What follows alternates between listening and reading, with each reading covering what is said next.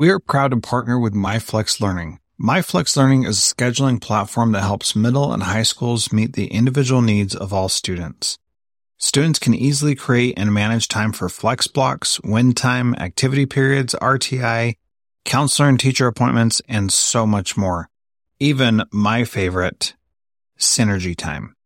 And with its built-in accountability tool and reporting features, MyFlex Learning solves your challenges around getting kids where they need to be and understanding how flex time is spent. Make flex time work for you. Visit myflexlearning.com slash BE to learn more and receive $500 off your first year. That's myflexlearning.com slash BE. This BE Podcast Network show is presented by IXL. IXL's all-inclusive online teaching and learning platform simplifies edtech needs and accelerates achievement in 95 of the top 100 U.S. school districts. IXL delivers personalized learning across a comprehensive pre-K-12 curriculum, including math, language arts, science, and social studies, and helps you assess student performance through actionable, real-time insights at every level of your school or district. This one solution performs work that typically requires dozens of tools. Want to find out why so many leading districts trust IXL? Visit IXL.com slash BE. That's IXL.com slash BE. Welcome to Transformative Principal, where you learn how to be a leader and not just a manager of a to-do list. I am your host, Jethro Jones. You can find me on Twitter at Jethro Jones. I just want to take a minute and remind you to check out conradchallenge.org and look at the kinds of things you can do to support students. The Conrad Challenge is really about facilitating 21st century skills of creativity, collaboration, critical thinking, communication. So go and check that out at conradchallenge.org. And if you missed my interview with Nancy Conrad, go check that out as well at transformativeprincipal.org slash Nancy Conrad. Welcome to Transformative Principal. This is episode 257. I'm so excited because I get to speak with Will Richardson and Bruce Dixon. I've been following Will for a very, very long time, and I love the work that they are doing with modern learners right now. It is just amazing. Now, I've talked to you in the last couple podcasts about the five days to your best year ever course that is uh, open right now. You can go and subscribe to that. And I just want to tell you real quick about how this has changed my life because I think it's really important. I'm working on something right now, which is designing this K 12 school that I have had as a dream goal of mine for how long has it been? 16 years. When I was on a mission for my church in Russia, I applied to a university which rejected me. And in my application, I said, I want to create a K 12 school that is different than what we're currently getting in education. Now, some things have certainly changed in education since then, but that desire to create a school that is drastically different than the factory model, that dream is finally coming to fruition. And I really do believe that even though I found five days to your best year ever just a few years ago, and they've only been doing it for six, it has helped me focus and be able to get narrow and more in tune with getting that goal accomplished. Now, that's not a done deal yet, right? And so there's still work to be done. And I go before the board in about a month to talk more about that. But being able to set goals and then work to achieve them is really, really powerful. And it's definitely going to be a foundation of my school, whatever school I'm working in for the rest of my career, because I believe it is so powerful. And it's so empowering when you can dream up the kind of life that you want and then do the things to go and get it. And that is that's exactly what I try to do every single day. And what I love about the best year ever course is that it really helps you do that. So if you haven't done it yet, please go to transformativeprincipal.org slash best year ever. Go sign up for that. As I mentioned before, I'm an affiliate and I do get a small commission if you do sign up for that, which I greatly appreciate. And even if I wasn't getting the commission for it, I would still be promoting this because I personally use it and I know how valuable it is for me personally. So, thank you so much for listening. This is a great conversation with Will Richardson and Bruce Dixon from Modern Learners and Change School. Please enjoy it. And thank you so much for listening to Transformative Principal. Have a wonderful day and enjoy this interview. Hey y'all, this is Gretchen from Always a Lessons Empowering Educators podcast. I'm a proud member of the Education Podcast Network, just like the show you're listening to right now. The opinions expressed are those of the individual hosts, but make sure you check out all the other great podcasts at edupodcastnetwork.com and get ready because the learning begins in three, two, one. Welcome to Transformative Principal. This is episode 257 with Bruce Dixon and Will Richardson. I hope I said your guys' names in order. Is that okay? Do I need to say Will first and Bruce second? No, no, you got it right. This, week, this week you got it right. Next week I come first. okay, good. I I sure appreciate you guys being on. Um, I've been a big fan of you for many years, especially you, Will. You were one of the first people that I followed on Twitter way back in the day, and so it's an honor to to finally be able to talk to you both and talk about what's going on. And you guys have founded Modern Learners and Change School. And would you like to talk a little bit first about what those are? Will. Well, first of all, thanks so much for having us, Jethro. Really appreciate it, and uh, glad we could make the time to to have a chat. So, yeah, so Modern Learners started actually in a car ride uh, to the Melbourne airport about eight years ago when Bruce said, when Bruce said, you know, I got this idea, maybe we can start, you know, doing this thing. And at that point, uh, we said sure, and then that thing didn't really work out so well, and then we tried another thing, and we tried a couple other things, and each time I think we learned a little bit more about what we were trying to do. But we've gotten to the point now where um, modern learners and Change School and and the work that we're doing with our modern learner labs and a whole bunch of other stuff that's coming in the pipeline um, it's really some of the best work I've ever done. I think Change School, I talk about Change School specifically as the best work I've ever done. It's just become this really powerful space for people to have important conversations about schools. And I've been just floored by the level of passion and interest and, and um, sincerity and seriousness of the work that people do in there. So it's been a real interesting journey, but I think we've arrived at a place, and we're still on the journey, obviously. But I think we're arrived at a place temporarily, at least, that we're both really that we're both really happy with. Bruce. Yeah, I, I concur uh, t- totally, and I think also you'd agree, Will, that it's as you said, it's a level of sincerity, it's a level of openness, it's a level of transparency that people bring you know, we, when we started, we, we talked about the challenges that all of us have, all three of us and others who are listening have when you're involved in doing presentations, keynotes, or even workshops to an extent, and they become sort of drive-by events. You, are in there for a, a day or a keynote's an hour, and you might get great response. People might love what they, you know, they clap and do, say all things to you, but ultimately what happens when they walk out the door?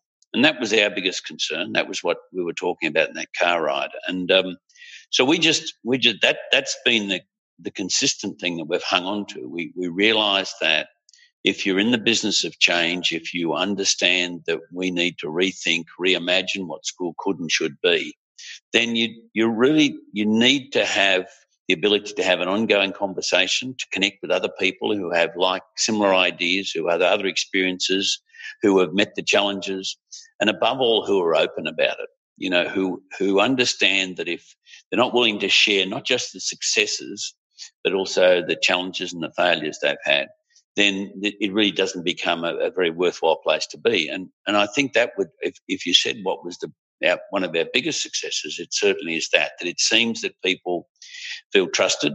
They trust us. They trust their peers inside this community, and, you know, in Change School, that's particularly evident, but, but also in the modern learners community, which is the wider community where, you know, we've now got, I think, well over 500, nearly 800 people inside there. And these are people whose work has often been remote or isolated, either by geography or by, you know, circumstance or whatever it might be. And so we have, you know, people sitting in Christchurch talking to people in South Africa, talking to people in Europe, talking across North America, obviously, a lot of people across the whole of North America and Canada, um, and sharing ideas. And, and as, I, as I said before we came on, Jethro, we understand the nuances and the subtleties and the differences in context that we all work, but we also very strongly identify with the commonalities and, and the similarities of our work. And there are themes that come through that we can learn from each other. And I think that's been a really powerful outcome for us. I had a, a teacher who who asked me the other day, "How do you keep on going when there are there are deep philosophical divides uh, between people who are traditional educators and those who are trying to um, move some things forward. What is your advice to someone who feels isolated, who's who's stuck in a in a school that you know their peers don't really understand how they're trying to adapt learning to the modern day? Like, what's your advice for that? Well, I would say it's really hard. Uh, there's no question about it. No matter what level you're at if you're looking at the world and you're seeing things a little bit differently in the context of how things operate in schools or that we need to operate you know differently in schools. It's a difficult conversation for a lot of people to have because certainly there's a kind of an intellectual element of it where it requires a lot of deep existential conversations these days about what schools and classrooms should be like. But then there's a very powerful emotional piece of it too that asks us to redefine who we are and, and find different value in our work and um, that's a very difficult thing for people to do. I mean, I, I'm sustained by just the power of the conversation. For me personally it's just constant learning that I, I just find that question to be fascinating. You know what what can schools what must schools become in a world that's changed so much in the last 20 years? I'm convinced that the traditional structures and systems are not sustainable. I don't think that in many ways they're good for kids, to be honest with you. I'm not sure they ever have been, but I think that now uh, more than ever, that's more obvious and, and those, those kind of tensions are more acute. So to me, that's what motivates me. But for people who are in classrooms and in schools where uh, there's a real tension around this type of change, and obviously there are lots of other things that are going on in terms of state requirements and you know just uh, salaries and all you know all sorts of things all sorts of pressures that teachers are put under these days it's really hard. I think as bruce said what we've tried to do is create some space for people to connect who maybe don't have the ability to have those types of conversations in their own physical spaces. But uh, yeah it's really hard. And and i would say too though that the when you try to step back from it a little bit and you look at what's possible now it's pretty cool too. You know, I mean, it's it's a pretty amazing moment when it comes to not just how we can learn on our own, but the types of things we can do with kids in schools now. And so, you know, if we aspire to doing something different, I think that more and more we're seeing that different is possible, and um, that it's a really it's a it's a really good shift for kids too. So that hopefully will help people stay motivated through what is still going to be a long-term difficult change process even you know at a local level or at a national or a global level. And i, I think also it, it's very dependent of course what people's role within a school is. It's very different challenge if you're a school leader um, and you know you might be the district which has very fixed views about what school could could and should be and or within a school as a teacher. I think that's as you know as wide as your question can be taken, Jethro. And yet, I think you know in our work we've we've tried to be as inclusive as we can. And so, um, whilst a lot of our work is focused towards leaders, we also talk about embracing people who are emerging um, or aspiring leaders. And of course, that then brings in an, an, extraordinary number of educators who see themselves either currently in a leadership role of some sort within the school, not necessarily as principal or deputy or assistant, um, but also may in the future wish to be in that space. Um, and, and, then additionally, uh, we talk about leadership from the middle, the so-called dark agents of change. And I like that label just because I don't know, maybe it has some cool hang to it, but it, we're serious about it. I mean, we're serious about saying that it is, it is very possible and pragmatic to say that there are examples of that teachers can initiate change from within. And often it's that change from within. It, it takes time, as Will's saying. I mean, this all, all substantive, you know, change that can be sustained takes a long time. But we have great examples of teachers who are with us in Change School and the Modern Learners community who are leading change from the middle. They're, they're, they're helping their leadership see what's possible.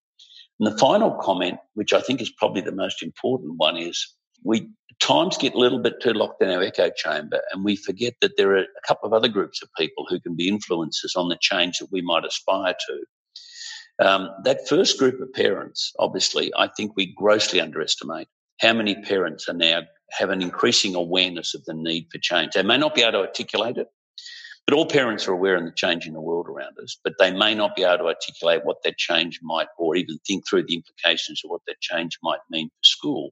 But when you put it to them, when you when you build some ideas with them, they start to respond to them and don't just think that school should be the way school was when they were there. But then, of course, the most important group, the students, and in many cases, you give a voice to students, not just student voice, as we talk about but you, you create a platform, a medium through which kids can start talking about what they believe their future should look like and what they should be doing in school and where they think they should be directing their energies and their ideas and their passions. And all of a sudden, it just doesn't become about one teacher or one leader in the school having these ideas. All of a sudden, you're building community, you're building parents, you're building peers, you're building kids, you're building a much stronger base on which you can actually start to to really drive sustainable change within schools. Yeah, I think that those are both areas where we don't give enough credit to parents and students who who can have a voice and a say and an opinion about it. And I think that it's because they can't articulate it in our education speak that we, you know, we don't seek that out as much. However, whenever I talk to parents, they're frustrated with school, they're frustrated with homework, they're frustrated with so many things and and when i talk to them about my vision for what our school could be they walk away saying yes that's exactly what i want my school to be. But at the same time we have like grades and policies and things that prevent us from moving down that road. And as i mentioned before i'm in the process of of working with a team to design a k-12 school. And what i want to figure out is how do i communicate that and involve those parents in that discussion those who have come so far to our many community meetings that we've already had are like, yes, we need something different. This is very good. But then there's those that, you know, aren't able to come or don't understand what would be happening if they did come and they don't have the language to be able to articulate it. But I want their feedback about how we how we get better. How do I go find those people and and give them tra- chances and opportunities to talk about what school could look like?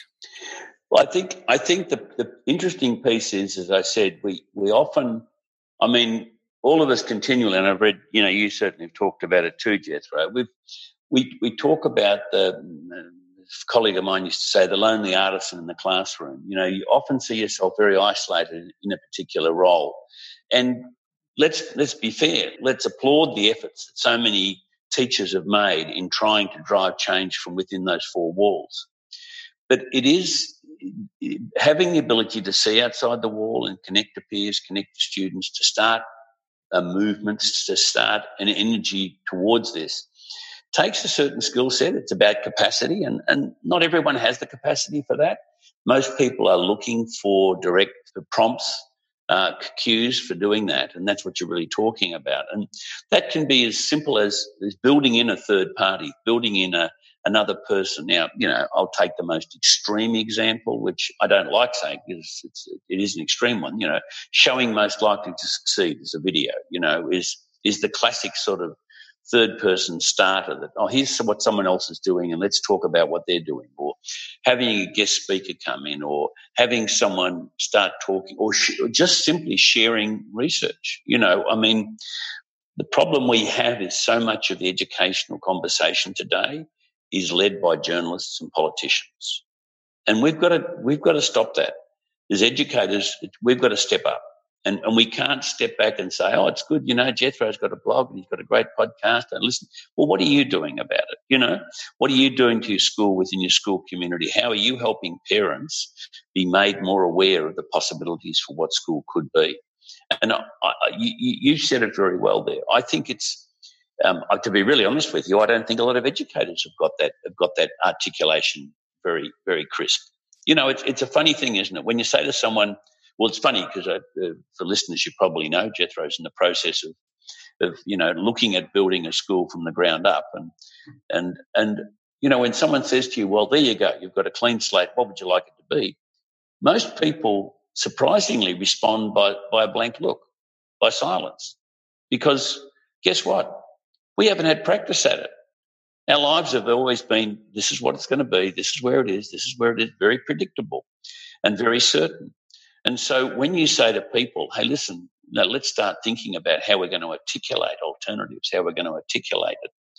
You've got to go back to some basics, and, and that's where we that's where we always start. You know, we're always back, as you would know from our work, looking at what we call a modern learner lens, which I'm sure we'll talk about in a moment. But it's it's trying to give what we try to do is give people that language, give them that the, the, the, the way to articulate it in a manner that other people will connect with, not not in edu, edu speak or not in jargon or cliches or you know whatever acronyms, but in language that people understand. Because if they're going to let go of their own schooling and their own model of schooling that they're so familiar with as parents, and remember, as teachers too, if people are going to let go of what they know, then we have to be much clearer in the way we describe what we want it to be.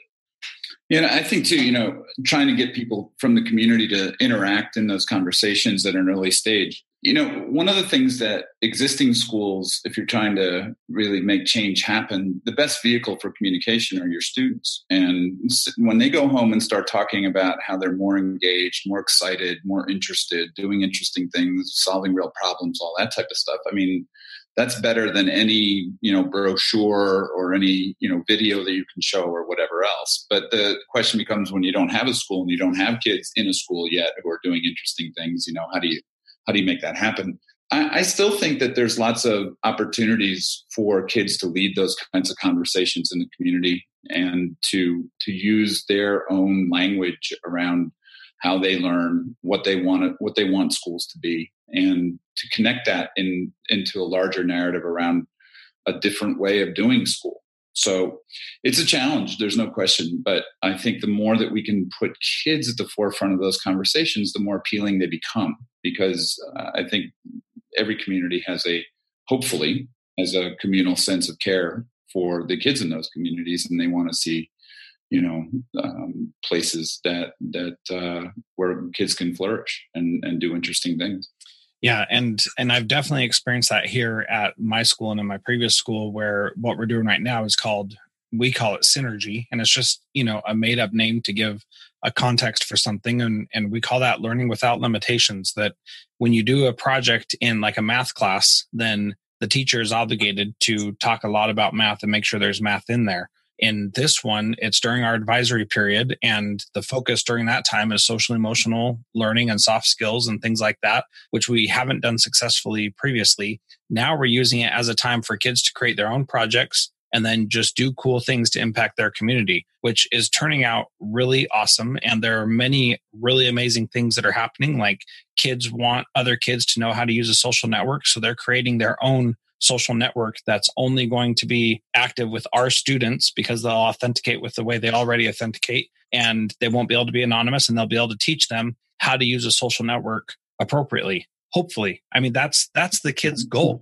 I mean hopefully. yeah how cool is that? Like if, that's great. if they had that in their regular class the teacher would be like well how does this relate to science or math or whatever? And they'd have to keep tying it back. And they don't have that limitation and so we're seeing kids do amazing things. One of the challenges, though, is that kids are not used to this freedom either. Right. And so some kids are not using that time effectively and are using it to, you know, goof off because they're middle schoolers. And like, I'm okay with that because we're learning and this is a new process. But there's still a lot of angst and frustration because the kids aren't all doing the same thing at the same time. And some kids are far ahead and some kids are just figuring things out and it's really challenging. What what advice do middle you have? Schoolers, there? middle schoolers goof off. I'm, I'm shocked. I know, right? yeah, well, so a lot of that, you know, I think that we've conditioned kids to uh, wait to be told what to learn, when to learn it, how to learn it, how they're going to be assessed on it. So when we give them freedom and agency to do the things, we say to them, you know, do things that you're interested in or solve a problem that you might want to solve. They kind of go either they they go, well, I have no idea what that means or what that looks like. Or they say, no, no, no, no, no, no, no. You know, I, I'm trying to figure out this game of doing well in school and now you're changing the rules on me and you can't do that because I, I think I've got it figured out pretty well. That um, too, yeah.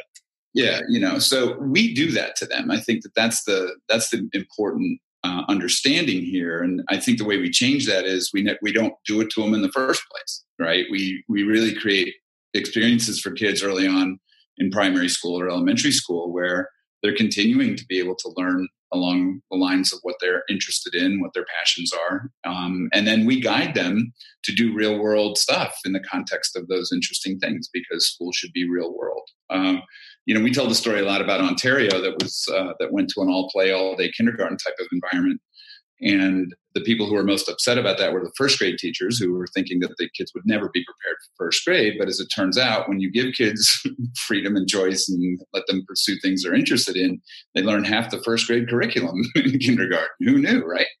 And now they're talking about, you know, K through six all play all day. And by play, you know, they mean choice and freedom to pursue interesting things. That doesn't mean that we don't have things to teach them. That doesn't mean that we don't have, you know, some knowledge that we want to impart, but we just look at it differently. We just kind of come at it in a different way.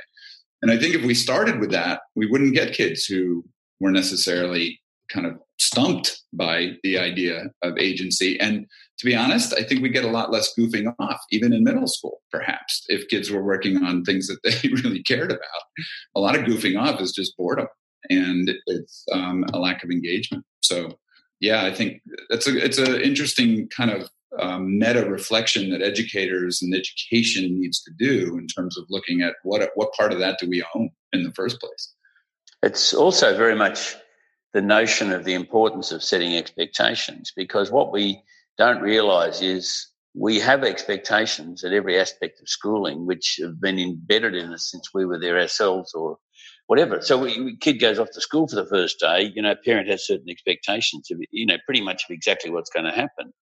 If we're going to shift the goalposts and if we're going to start rethinking the way the school's going to be structured, then we have to spend a lot of time beforehand explaining what not just what's going to change, but why it's going to change. And a lot of people don't invest the time in the why, and that's of course the basis on where you know all change should be rooted. But it is, is as Will said, totally predictable that of, of all the of all the uh, different entities that might push back on any shift like that, it's kids, particularly around the middle school, who are going to feel the most uncomfortable because they've they've developed a certain uh, love of certainty and, and and they know what what the game is and they just want to get it over with. The, the interesting thing I was just going to say too, when we start talking about this and we start talking about what we're doing when we say change school, is the language we used. And uh, we all use this term, so I'm not just throwing it up because you did, Jethro. But how interesting is it that we talk about soft skills? I mean, who came up with that stupid name? because if anything, if anything demeans what all three of us and most people who are listening believe are the most critical skills, it's that it, it, it was this lovely, you know, word that someone just dropped on us. So every time you say soft skills, they, yeah, yeah, you know, they're the soft skills. It's crazy. Yet we, we've let that come into our language in a way that demeans the process. Well, and and that's something where I think that that is really the only thing we need to teach students are the soft skills. I mean, they'll. So I got. Whoa. Whoa! Now hold on there. Wait, hang on. Hold on now. Hang on. Censor on. Censor on podcast. You're gonna want to. You're gonna want to edit that out, aren't you? The only thing yeah. we want to teach is soft skills. Beavers. Yeah. Oh, mate.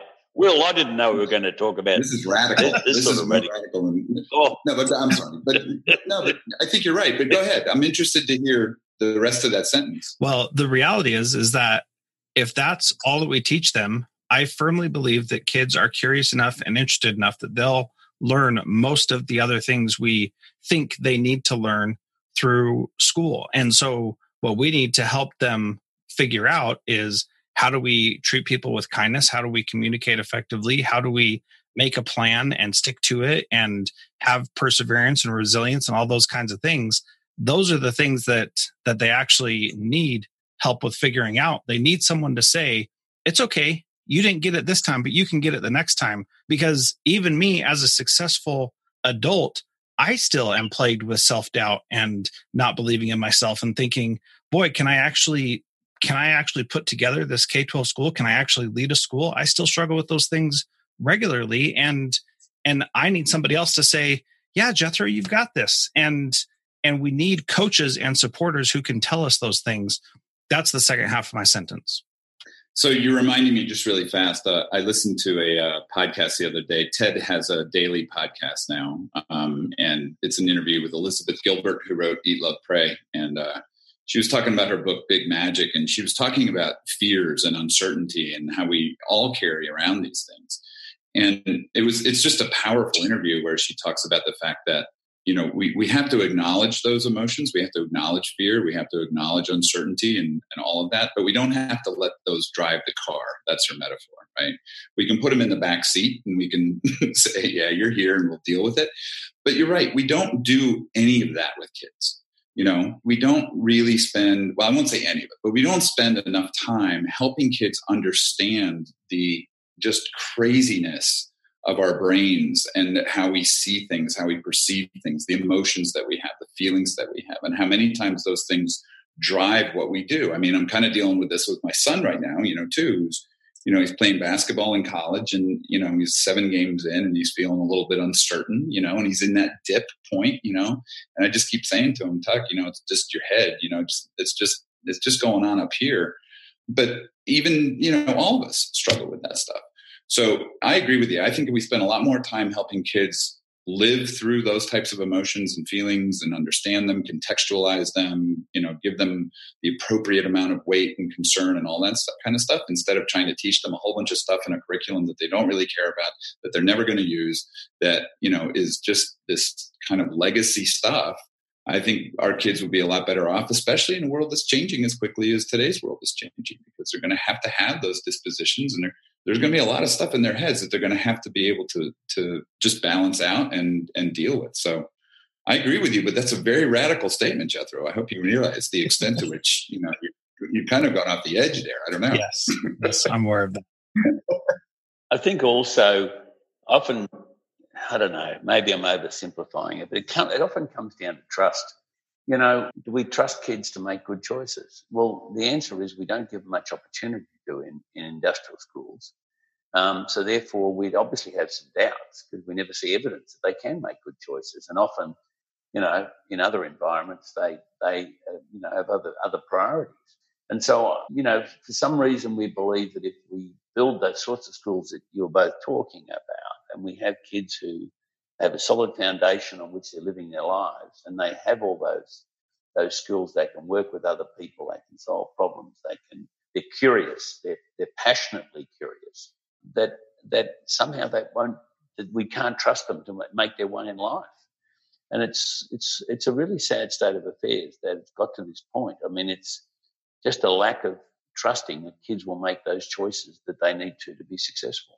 So I've got I've got a good story about this with my daughter who was in kindergarten last year and my wife and I we set goals every year and I'm very goal oriented. And so we decided last year that we were going to start setting goals with our kids year long goals because we wanted to start thinking bigger than just the week. And in half the year last year we set uh week long goals. And and so my kids have understood that like this is something we do and then we check up on it. And so my daughter, who was in kindergarten, was going to school and was having a fine time with it, but I could tell that she just wasn't really loving it. I mean, she was enjoying the sociality and that kind of stuff, but she wasn't she wasn't really engaged or enrolled as Seth Godin calls it. And I wanted her to be enrolled. And so we asked, you know, what kind of goals the kids wanted to set. And my daughter, who didn't know how to read yet, said she wanted to learn how to read. And there was there was no prompting from us that this is what you need to do. This is the skill you need to have. We just talked about what kinds of things you're interested in and what do you want to do. Now, uh, my son set a goal to, he wanted to write a game and become a coder. And so we said, great. We got him support and gave him some tools to be able to do that. And just the other day, he said, I don't have a goal because I'm not interested in that anymore. And so he just kind of bailed on that, which again, I'm okay with that. We gave him the F, gave some effort, and then he decided he wasn't really interested, and that was fine. My daughter, on the other hand, she set this goal, and then she wanted to be able to read by the end of the year. And by summertime, she was reading chapter books already. And like, we didn't do anything more with her other than support her in that. And she, because she made the goal, this is so amazing. She said, I need you to read to me so that I can learn how to read. And so she would push us to read to her each night. And so we would do that. And then she would go read with her sister and she would read to us. She would start to do that. And she'd read a page and we'd read a page. And like she developed her process for how she was going to learn to read. My wife has tried to teach her to read twice before she went into school because we know that she's smart and capable. She had no interest in it until she decided she was ready. And then all of a sudden, she picked it up just like that, way faster than if we had actually been trying to do it. It was amazing. Yeah, it's interesting you raise it about reading because I'm really passionate about, about the way that reading and the so-called reading wars get in the way of kids kids' natural instinct for it. And, and it, it, it's probably of all the things we do with kids, that's the one where we just get in the way so often. And the whole notion of reading ages and and, and whatever else. You can you can go right off on a tangent if you go down that path. But I think it's a great example of where kids will go if you give them the space and you have the confidence and you trust them. And and on that same token, this summer, my daughter, that same daughter, also learned how to ride a two wheel bike without uh, training wheels. And my son saw her doing that and was like, he's older than her. He's like, how does she get to ride without training wheels? And we're like, well, he wanted to. And so he decided he wanted to also. And he started riding without training wheels too. And just those, the going back to the idea do we trust kids in our current system? We don't give them any opportunity to be trustworthy. And we need to expose them more to that. Yeah. You guys talked a little bit about the modern learner's lens, and I want to make sure that we talk a little bit about that. I put a link in the show notes to the four part video series that that is on the Modern Learners website at modernlearners.com slash get focused. Will, do you want to just give us a little introduction into that modern learner lens for those who aren't familiar? Sure. Well, we, we kind of think there's uh, there's four different areas that we have to understand and think hard about before we can begin to make the best decisions that we can possibly make for kids in schools. The first is to have a coherent and shared and well articulated um, belief around what learning is in our school community so that there's some common language around when you know when i say learning you understand you you have an understanding of what i mean that we're not we don't have 30 different definitions of the word for 30 different teachers or whatever else um, and same, similarly that that our commitments are clear that our value systems are clear mission and vision all those types of, of things are are shared. Um, we use a Gary quote, Gary Stager quote all the time, where he says, "You know, where schools get in trouble is where they don't know what they believe, they don't articulate what they believe, and they don't live what they believe." And so that belief system is very, very important to us. That's that's kind of the first part of the lens. The second part is to understand the world as it is today and to see the world clearly for what it is today. And that's not just about technology, but it's also about politics it's about environment it's about all the different kind of changes that are happening in the in the new contexts in the world that are going to affect our lives and affect the, the lives of our kids in school um, certainly they are going to be uh, challenged with a whole bunch of things that most of us weren't challenged with when we were growing up and, and you know early in our adult lives so you know really looking hard at what those things are things like literacy how literacy is changing are we are we are we seeing the world with a modern literacy um, and just those different types of contexts. So that's the second piece. The third piece is do we fully understand what's now possible in classrooms? And a lot of that is about technology, but it's it's a part of it is just good learning, you know, and, and how we create conditions in classrooms for um, for deep and powerful learning to happen, but then how we also amplify that with the technological aspects of our lives right now, how we can make things and create and share and communicate and all that type of stuff, and and and the pedagogies of of this kind of modern moment as well.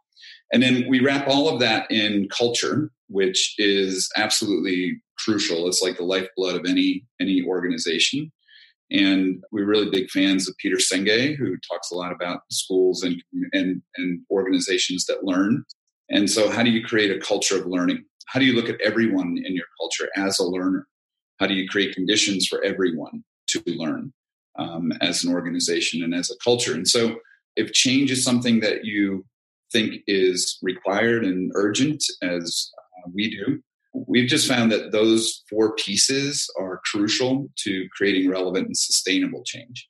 Um, and that there are gaps that exist if you don't have all four of those that subvert change and in many cases you know kind of just uh, render it ineffective or that eventually it'll just revert back to the way things were most of the change initiatives that we see in schools are not grounded in those types of conversations. And and uh, again we just feel like that's the starting point. Um, you have to build the capacity to understand all four of those things and to begin to act on all four of those things before you can then build a different vision of practice and build a different sense of, of you know what learning should look like in classrooms. Um, Sonya Wrisley is the uh, founder of the Design 39 campus in Poway, California, which is doing some cool things also. And she described it as it's like a rubber band. And a rubber band is going to want to go back to its natural position, which is how teachers were trained, how teachers experienced it, how families were trained in school, and how they experienced it.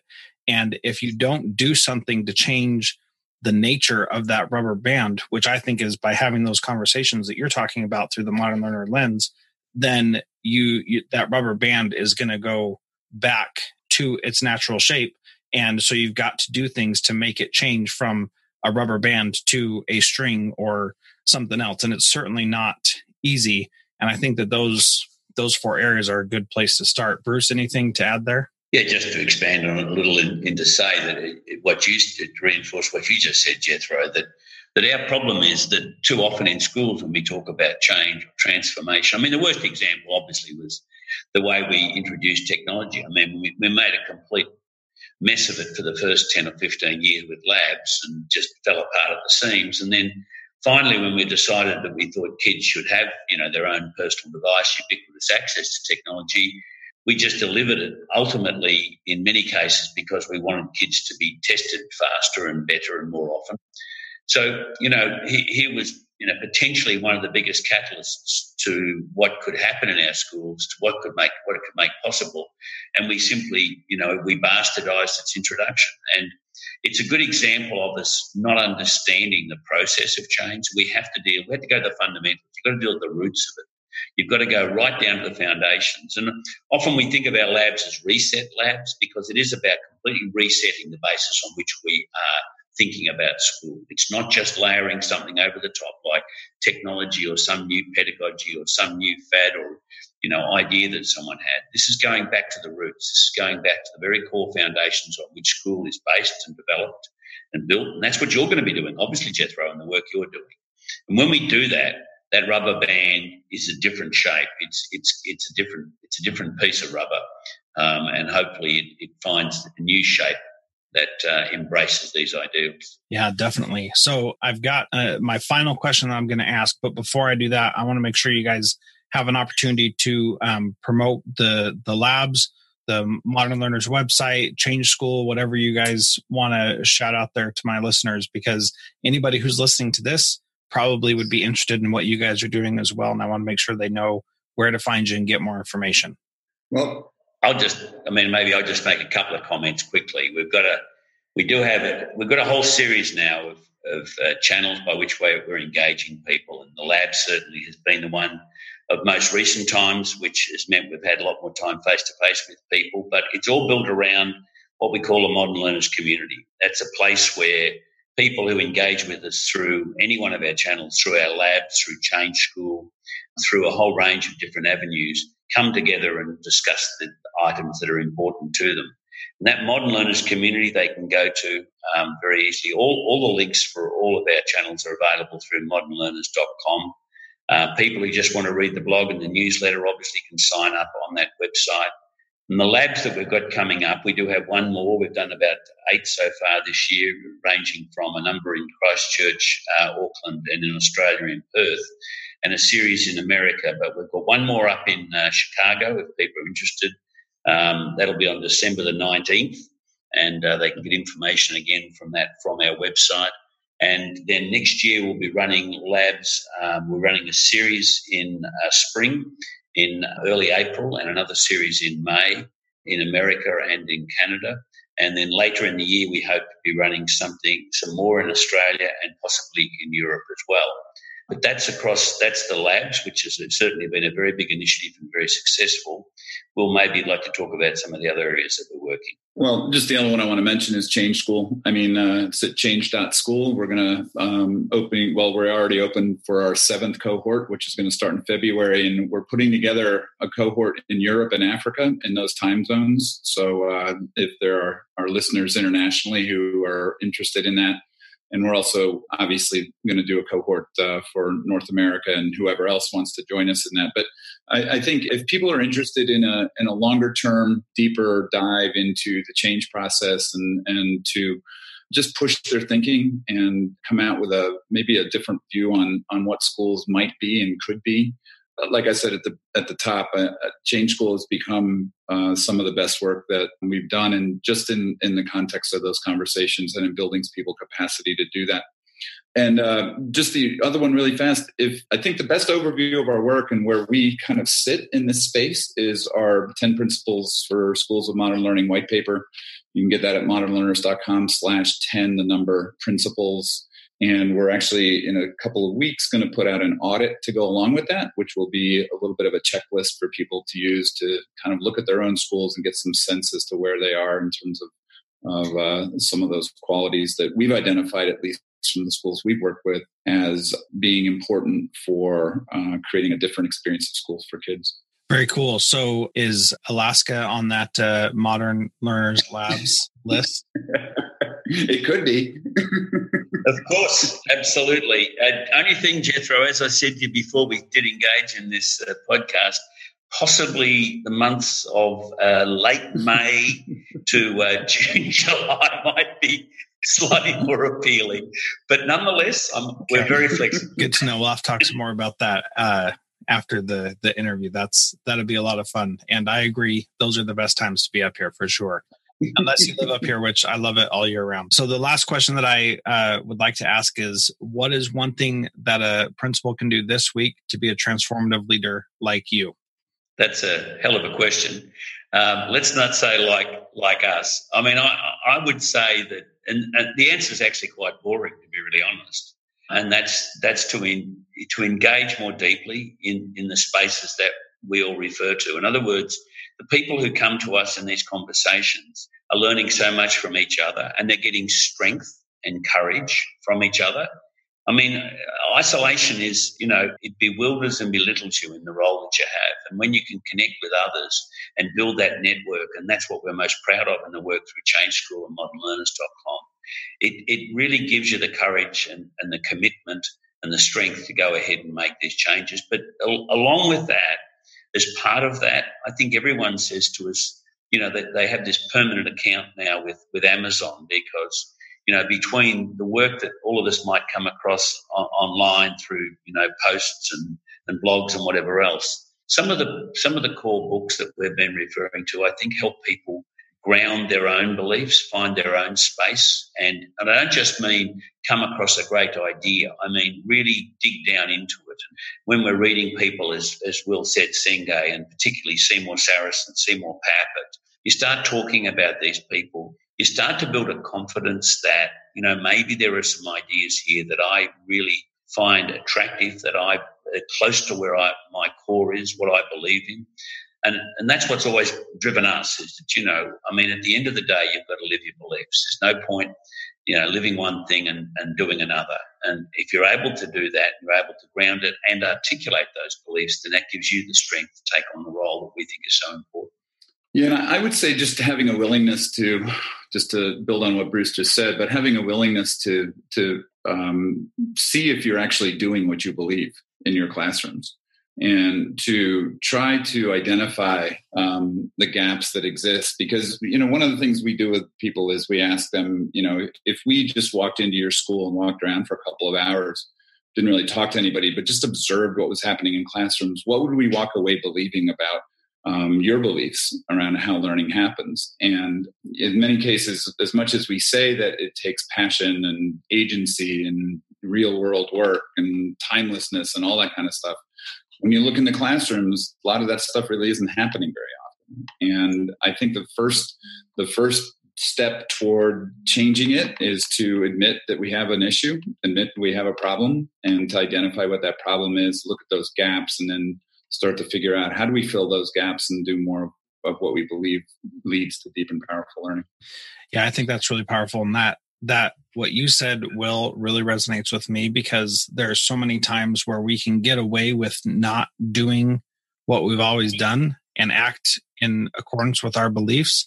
And it's easy to say well i can't do that because when in reality we have a lot more power over that than we originally think we do. So i just appreciate that. Thank you guys so much for being part of Transformative Principal. It's been truly an honor chatting with you. So thanks for your time likewise. Thanks Jethro. it's been, it's been our thanks again for listening to Transformative Principal, and thanks to will and bruce for being part of the podcast. I greatly appreciate it. Thank you so much for listening. If you have not yet go to transformativeprincipal.org slash best year ever and sign up for that course and make 2019 your most amazing year yet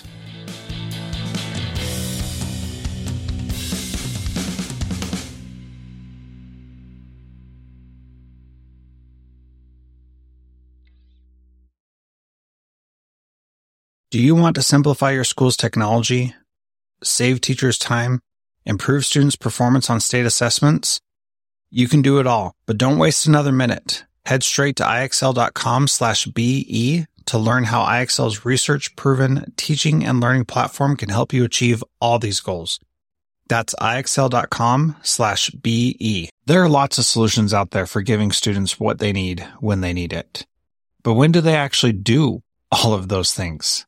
You need flexible time. When added into your master schedule, flex time enables students to get extra help or intervention, meet with teachers, make up work, get physical exercise, and try new enrichment offerings. If you're thinking of giving it a try, check out MyFlex Learning, which unlocks the benefits of flexible time without all the headaches you get with it usually. Its intuitive design and SIS integration makes implementation and training a breeze. Make your flex time work for you. Visit myflexlearning.com slash BE to learn more and receive $500 off your first year. That's myflexlearning.com slash BE.